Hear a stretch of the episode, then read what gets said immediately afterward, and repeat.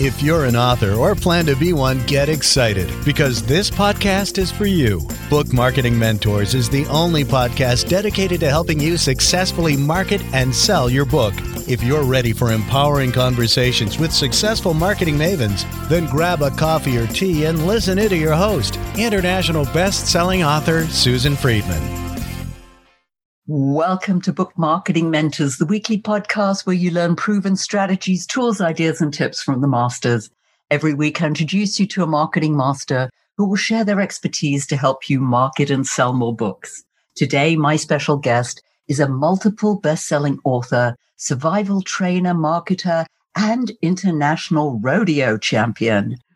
Brady Patterson spent years honing his skills as an affiliate manager and has supported multiple companies to scale beyond seven figures using joint ventures, including growing the Entrepreneurs International Network from 10,000 members in four cities to over 150,000 members in 31 cities and five countries.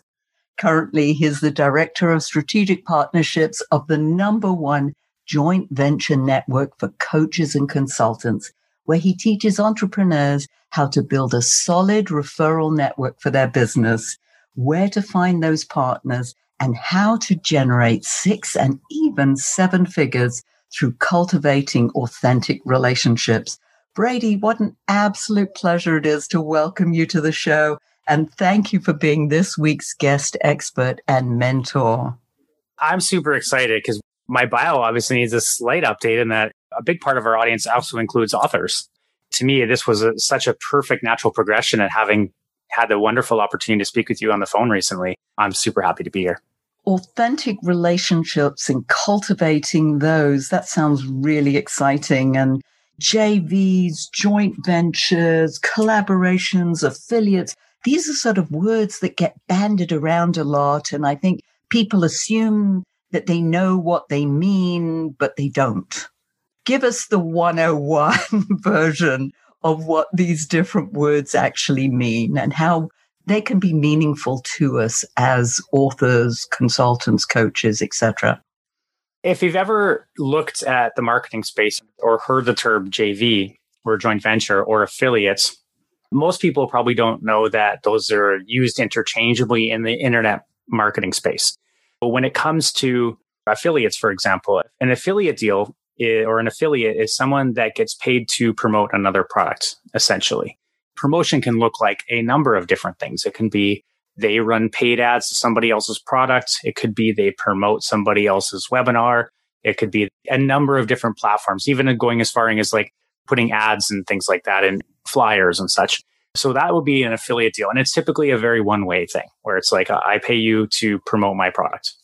Where it gets kind of muddied is for whatever reason in the internet marketing space, they seem to use the term JV uh, or joint venture. And it's used interchangeably. The traditional form or sense of the word, a joint venture, is when two people are kind of getting into a mutual business together or a mutual business effort. You know, it's traditionally from real estate or uh, company merger, things like that. But in the internet marketing space, it's usually just denotes when two people are agreeing to do some form of promotions together. So I promote you, you promote me, or some concoction or recipe of different types of things that they put together. That's how it's traditionally used and how it's used in the modern sense is JV, affiliates, joint venture. They're all kind of used interchangeably when it comes to coaches, consultants, authors. That's just the terminology we use. I'm starting to get involved in this space now, as you rightly know, and that's how mm-hmm. we met. I think before it used to be sort of like an elite group who used to be able to do these joint ventures with each other and nobody else was allowed in. But now that space is different. Talk to us a little more about that. That's a good question. So, in the past, I think when people started marketing online, the early adopters very quickly learned that they could support each other and make a lot more revenue when you're plugging holes in your marketing calendar for example, they might promote themselves once a month or twice a month, but then the other parts of the month still had space. And so those early adopters quickly learned that, well, I can find other people who are good at marketing and they can fill that platform or that, that spot so that you know, I can continue to earn revenue even when I'm not promoting something. And one of the benefits of that, for those of you that aren't familiar and those of your audience aren't familiar with uh, this particular type of product, is when you market somebody else's product as an affiliate, you don't have to do the delivery. Basically, you're sending out a promotion, you're putting it in front of somebody else, and they handle the payments, they handle the delivery, they handle all the refunds if there is that. They all of those things are are hands off. So it simplifies that part of the process. When we come back to what happened in you know the past decade or so, is people started looking at joint ventures are working really well for these bigger players, but at the end of the day, there's a limited pool of folks that are at that level. And they started kind of trickling down and teaching these strategies and telling their students, their friends about these different pieces and encouraging them to play at the same time. And so what's happened is there's popped up all these different groups that can collaborate and look for ways by which they can support each other. And it's allowed us to reach a lot more people than ever before. This year in particular has seen an explosion with the everything that's going on in the world being online right now more than any other time when you're marketing a service based product or uh, information based product like a book now is more critical than ever. All these different strategies have come out where now everybody can participate. So in the past, it was, you know, the first big one was telesummits, for example, or one of the bigger ones. And for some people will, will know what I'm talking about. Other people are like, what's a telesummit? I know what Zoom is, or I know what a virtual summit is, but what's this telesummit? Well, years ago, they used to get on the phone and we would call into these big conference lines and people would do essentially what is a webinar now on a phone call. This whole world has evolved to where now the marketing channels and the different marketing strategies have expanded and we've learned more about what people are actually looking for, how they want to consume our information, whether it's in a book format, whether it's in a, a virtual format, or whether it's a podcast. And this has allowed us to be able to share each other more than in any other time in history. And that's so exciting. And the fact that authors have got, as you know, many of my listeners are nonfiction authors and they have a message and they need to spread that message to, I call them niche markets and penetrate those niche markets using collaboration, using JV, joint venture partners is a way for them to do that. But the question is, how do they even get started in this? The biggest thing I think to get started is to start having conversations with people that you want to work with or have the particular audience that you're looking for. One of the big examples I would say is like for us, our big audiences, coaches, consultants, authors, and speakers. I like to look for people that have a similar audience, right? So, Susan, you're one of those people. You have your audience. You have a, group of authors, right? They're knowledge based, they're wisdom based, they have their expertise. I will look for people like that because that's where I can help the most. If somebody's just starting, they want to start looking for people that share a similar audience. And a lot of times, folks will drop into this idea of competition. I believe that competition is dead. And if you build a business strictly to compete, that you're designing it to just basically fail. When you have an information product or you're selling knowledge, wisdom, when you have a product like that, competition is dead. It doesn't matter because no matter what you do, there's always a group of people that won't want to buy from you, but that still need that particular product. When you find somebody with a similar market, a similar audience, you can say, Hey, look, these people aren't buying from me, but they have wisdom and knowledge to get into the world. Will you help them? And then you can promote them to another group that's doing the same thing. And it can be the exact same product. One of the companies I represented for many years was a course creation company. And during that time, I think we promoted something like seven or eight other course creation companies and most of them multiple times a year. Because while the message that my client was putting out was landing for the people that were buying, there was a ton of people that loved the contents but didn't resonate with him, right? Or loved him but didn't necessarily want the content. And he is trying to find where these things fit together that's probably the number one thing is start to find people with your most similar audience and start to have conversations about how you can support each other. And I think that's a very important message is the fact that don't worry about the competition. I know that authors get very upset and it's like, oh, I don't want to give stuff away for free because, you know, then people have it and if then they're not going to buy.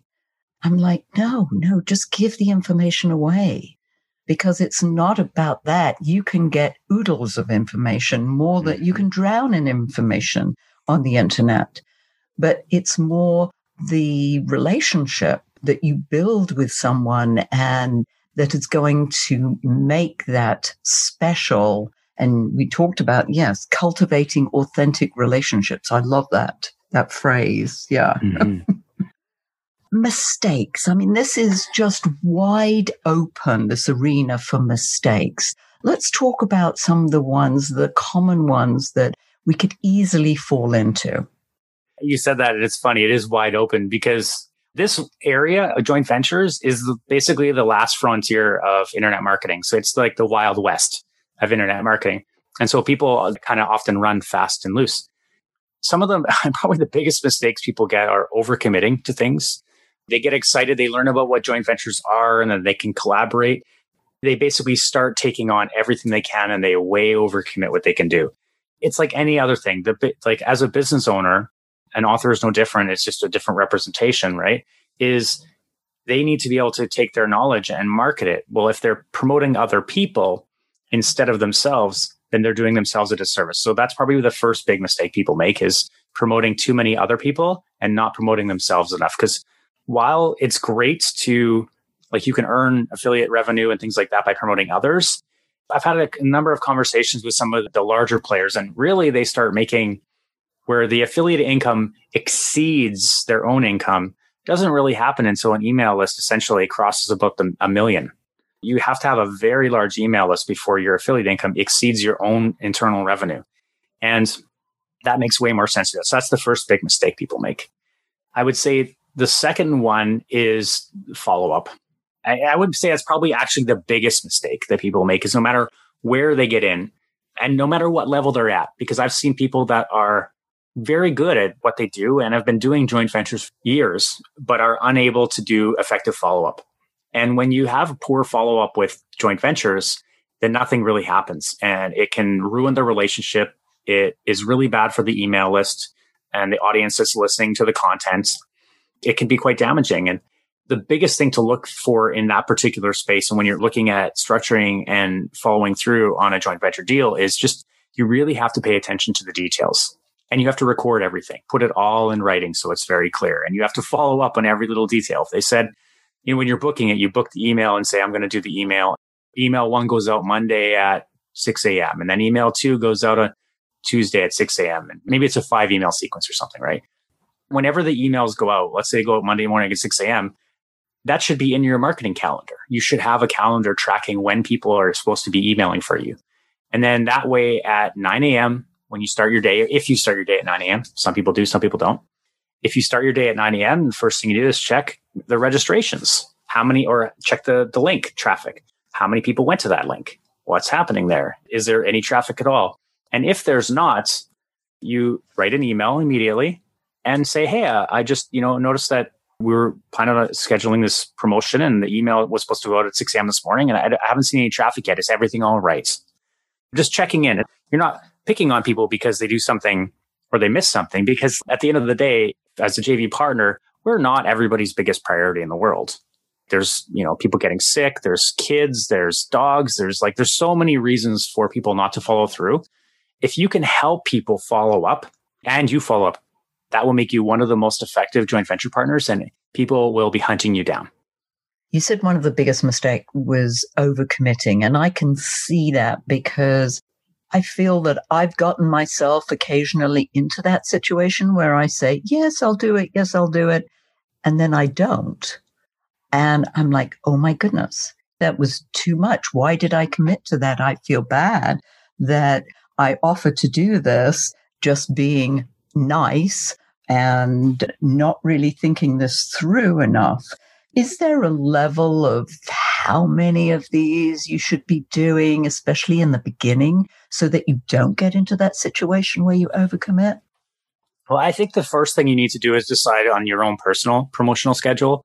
So if you want to be promoting once a month or twice a month, whatever it ends up being, within the time frame that you do, right? So we all need to choose the particular promotional schedule we need and then also make sure we have break time because as creatives, as entrepreneurs, we also need our downtime. And I think that's neglected a lot. And the more downtime where we can recharge, the more effective we can be when we do those webinars. So, for example, we tend to run on a 17 week calendar where we promote really hard for five weeks. Then we do some training, teaching, delivery, and then we do an event. And then we have the following up of the event and the cleanup. And then we take some vacation and we start again. We promote really heavily during those five weeks where we don't promote anybody else because all we're doing is webinars, promoting an event, training, something. We're doing something, podcasts, where we're doing a lot of, of outreach to different audiences. But then for the rest of the time, I'm happy to promote people.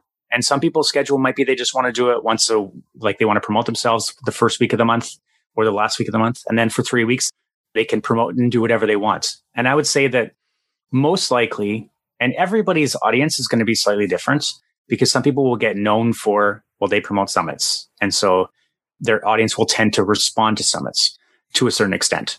And you can actually start to see it as you add too many things, people start to unsubscribe or they stop just opening your emails at all. And so it becomes important to watch how your audience responds when you send emails. I would say it's a spectrum. I mean, I like doing no more than about three summits a year.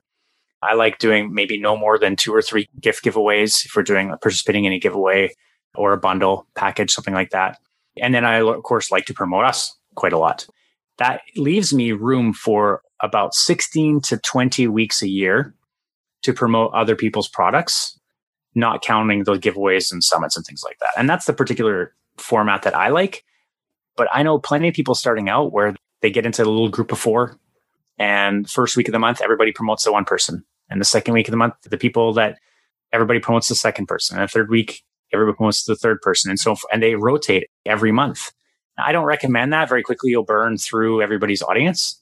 But when you're first starting out, it can be a helpful tool if you form a pod and you do something like that. So you all agree that this is what's going to happen for this period of time. And I've seen authors do that where they'll choose somebody's products and like uh, they'll do some sort of book launch and they'll all get behind each other and they'll promote this person's book launch on the week one and then this person's book launch on week two and so on and so forth. So the same strategy can apply.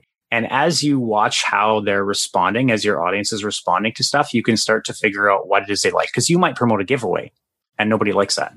They don't respond. You cut out giveaways or you limit it to once a year.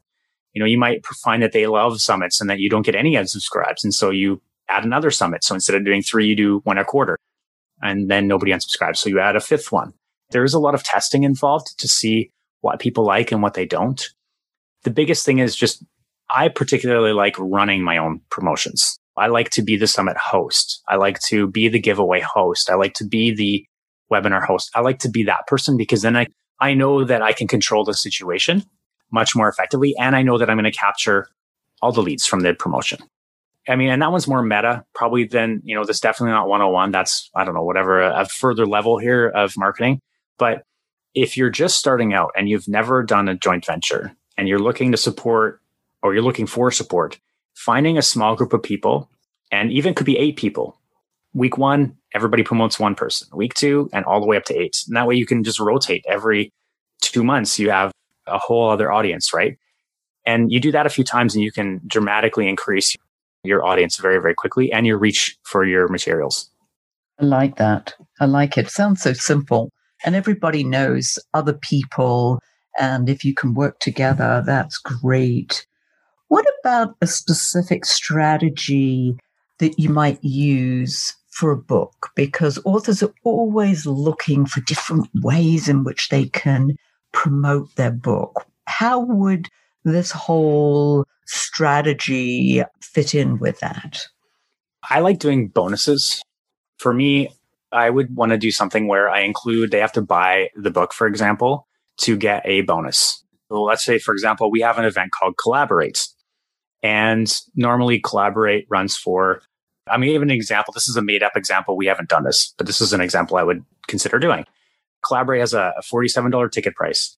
Well, if I wanted to gather a group and get them a bonus, I might gather them up and say, look, if you buy the book and send in the receipt, we'll give you the event for a dollar. Something to that effect where they can attend the events and get some information but they also get the benefit of gathering the book. Now, from a partnership side, at first glance, for those of you that are like catching the numbers and, or some of the data from before, that might not look like a super compelling promotion. But here's what happens is at the events, you build in your affiliate side to, for your partner support into the event itself. For example, Collaborate has a $47 ticket. Normally, we give 100% of that away to the person who refers other people to the events. That way, we're helping people by having us shared with their audience, right? So, you know, for example, if you refer somebody, Susan, and somebody comes, I pay you $47. And it's just because I appreciate that connection and it gets people in front of new materials, new awarenesses, new wisdom. That becomes one of the valuable things. And as an author, when you're marketing a book, if you have a, an event you can plug it into, like maybe you can get it included as a bonus at somebody else's events, like they can get a discount. You could even waive that. Somebody could contact me and say, Hey, Brady, I want to send people to collaborate and I want them to buy my book and do that. Can I get them a dollar ticket? Well, since I'm sending you the $47 ticket upfront anyway, like when they buy a ticket, I don't mind discounting it. I mean, that's fine because it gets you what you're looking for, right? If I break that down again, just to outline it, if I need a book promoted, I can include a $1 ticket to collaborate, for example, as part of the bonus. They have to buy my book and then they get a $1 ticket. Otherwise, it's $47. And then they have to still buy the book, right? I can do that. And then when they come to the events, that's how they get rewarded for coming to the events. it becomes like a really easy one shot promo where you, you can leverage other people's events as long as you have the connection and the conversation with someone beforehand that happens to be running an event. So this happens to be one strategy. Oh my gosh, there's so many different ways that you could promote books, as you're well aware.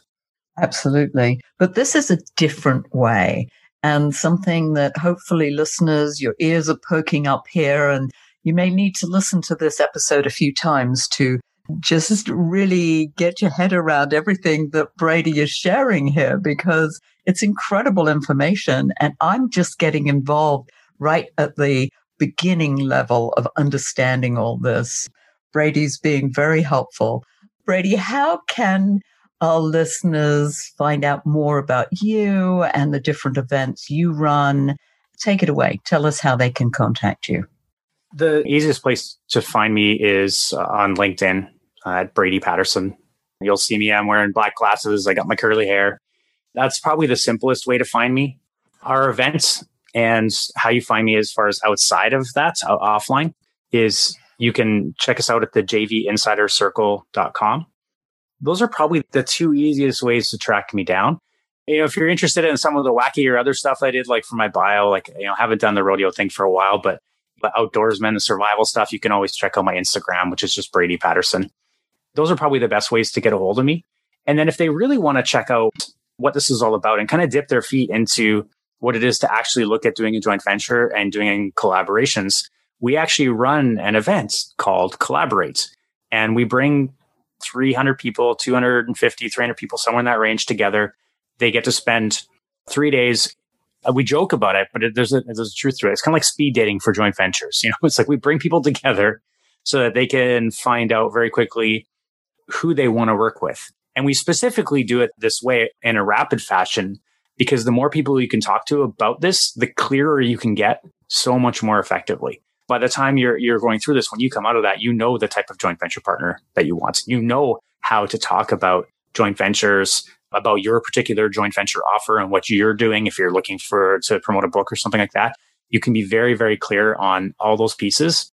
And that makes you far more prepared. I mean, we've had people make 5, 10, 15, 20 new joint venture partners from a single event. So it's one of the most effective ways to start really getting into this joint venture world.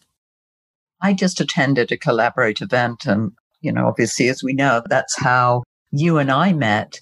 And I was like blown away at the connections. And you're right, it, this sort of speed dating for joint ventures and partnerships. And I met some amazing people. And it's almost like I wanted to do something with all of them, but I knew that I couldn't or wouldn't because their audience isn't necessarily my audience and vice versa. But there were people, and I've already spoken with a few as a result of this. We're looking to get together and do something together. In fact, I think I've got my first collaborate event with somebody in December, in early December. It's exciting, very, very exciting. I highly recommend listeners that you follow through, and uh, we're going to put a link in the show notes for is that another collaborate event that's going on? What are we linking them to, Brady? Yeah, so we actually run several collaborates a year, and I wanted to make sure this didn't die after a single listen. We run multiple promotions a year. This link will be active for 2021 for sure, if not beyond. And this will register for them for the collaborates for the next one coming up. So there's one in January, there's one in March, there's another one in May, July, so on and so forth. And hopefully, we really would love to have a live event again next year, but uh, in person. We love seeing people in person. I, I'm missing the physical contact of people. The link in the show notes will take you right to the next event's ticket. Excellent. Yes. And the event that I went to was a virtual event, but it was still dynamic. We were broken up into the breakout rooms, and it was just like opening a gift because you just didn't know who was going to be in the room there and what exciting, you know, adventure you'd be on. I highly recommend it. Brady, if you could leave our listeners with a golden nugget, what would that be? If you're going to do joint ventures, the biggest thing you needed to do is take your time and make sure that you follow through and, and cross all the I's and dot all the T's. And so the golden nugget is around structuring your conversation. And I train people this all the time. It takes an hour phone call really to set up a joint venture the first time for your first ever call take an hour, take your time. Because it really does take about 20 minutes to explain what you're doing to somebody. And then it does take about another 20 minutes for you to fully understand what it is that they're saying and what they're doing. And that leaves you about 20 minutes to hunt for intersections. The reason we leave this time is I've had calls that have stretched for, you know, we're at like 56 minutes into the call and I can't find anything yet. 57 minutes. And I'm like, oh, I, why? Like, I, I feel there's something here and the person mentions something offhand that doesn't even have anything to do with the particular thing that we're looking for. And it triggers something, and all of a sudden, the door opens. And we may have to have a second call to hash out the details, but we're able to, in that first call, find the connection between us and be able to deepen and build a real relationship, an authentic relationship. And that way, anything after happens much more easily, much more quickly. And the other calls don't even have to be calls. The follow ups can be through email, things like that. But that first call, you really want to get to know the person that you're talking to. And that's, that's what I would recommend as a golden nugget is really just take your time. Yes. And having experienced that just recently, where I had that conversation and I had exactly the same this reaction. It's like, I'm not sure that there's anything. And then all of a sudden, you know, this, this lady was giving me contacts and we were sharing information. And I was like, okay, that's what it's about. Yeah, you just never know. Brady, great wisdom. Listeners, as I said, you're going to have to listen to this episode a few times to really get your head around everything. But take the plunge, it's worth it. And it can be very lucrative too, mm-hmm. from judging what Brady's able to do and what he's been able to help people with generate six and even seven figures. That's quite something. Any event, thank you. And thank you all for taking time out of your precious day to listen to this interview. And I sincerely hope that it sparks some ideas you can use to sell more books. Here's wishing you much book marketing success. The time is now to take action and finally build your book selling empire. And the great news is that Susan is here to help you. Visit bookmarketingmentors.com and sign up for a free 15 minute book marketing strategy session with Susan. She'll help you discover your first steps to marketing and selling your book. Only those who take action are rewarded, so visit bookmarketingmentors.com and we'll see you again next week.